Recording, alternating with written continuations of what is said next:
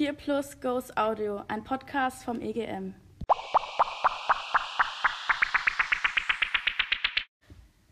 Hallo, ich bin die Hanna aus der Q11 und ähm, ich möchte gerne ein Buch vorstellen, über das ich eine Rezension für unsere aktuelle Ausgabe der Peer verfasst habe. Und zwar geht es um das Buch Ich weiß, heute Nacht werde ich träumen von Stephen Herrick. Ähm, das Buch ist eigentlich ein Kinder- und Jugendbuch, also ist ausgelegt für 13- bis 16-Jährige. Allerdings finde ich, dass äh, durch das Thema ähm, das Buch äh, für alle Generationen gedacht ist. Es geht sehr viel um Freundschaft, ähm, Liebe auch familiäres Zusammenleben und Glück, Neid, aber auch Unglück. Und dadurch finde ich, ist das ähm, ja, sehr passend für alle Generationen.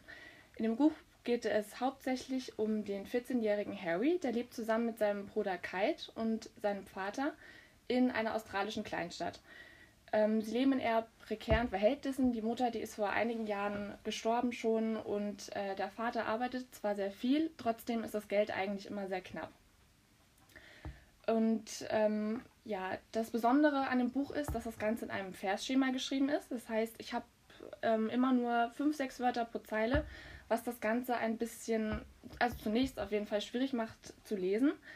Ähm, dadurch, dass da ähm, ja viele einzelne Handlungsstränge erschaffen werden und ähm, viel Informationen auch zwischen den Zeilen stecken. Das heißt, man muss ähm, ja ein bisschen Gespür für das kleine Detail haben, damit man alle Informationen zusammenkriegt, da vieles auch unausgesprochen bleibt. Ja, auf dem, also im Laufe des Buches begleitet man Harry ähm, durch äh, viele Situationen. Also ähm, die Familie lebt an einem kleinen Fluss, äh, bei dem sich eigentlich die gesamte Handlung abspielt, sowohl das Gute als auch das Schlechte. Ähm, die Mutter, die äh, gestorben ist so früh, die ist nämlich dort ähm, an den Ufern des Flusses umgekommen.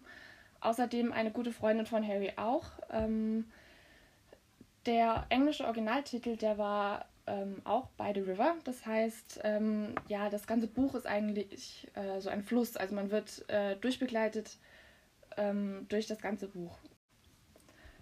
Dadurch, dass die Aktualität der Themen so präsent ist, ähm, hat mir das Buch an sich sehr gut gefallen.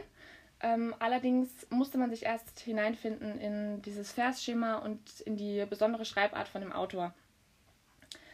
Ähm, allerdings fand ich die Geschichte sehr rührend und trotz den vielen Schicksalsschlägen und ähm, ja, allem Unglück, das ähm, Harry und seiner Familie immer passiert ist, hat er nicht die Hoffnung verloren. Und äh, es gibt auch einige besondere Charaktere, äh, die auch die Hoffnung in dem ganzen Buch noch bewahren. Also insgesamt äh, fand ich das Buch sehr, sehr schön.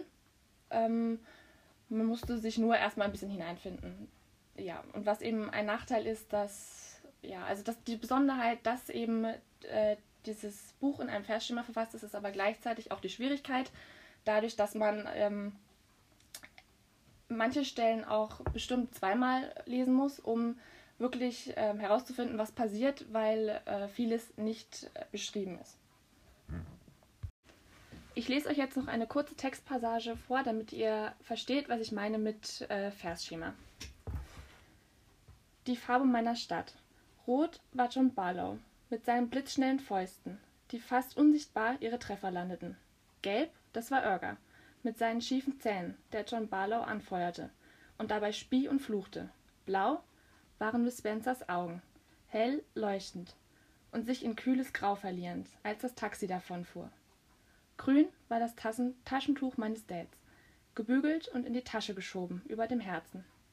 Ein Taschentuch aus der Schachtel, die Mom ihm geschenkt hatte, zwei Wochen ehe sie starb. Braun war den ganzen Sommer über das Gras, eine tote Schlange, plattgefahrene Riesenkröten und unser mit Öl beschmiertes Haus. Nichts, was lebt, nichts, was leuchtet. Weiß war Mams Nachthemd, die Kreide, die Miss Carter benutzte, um meinen Namen zu schreiben, Krankenhauslaken und die Farbe von Lindas Kreuz.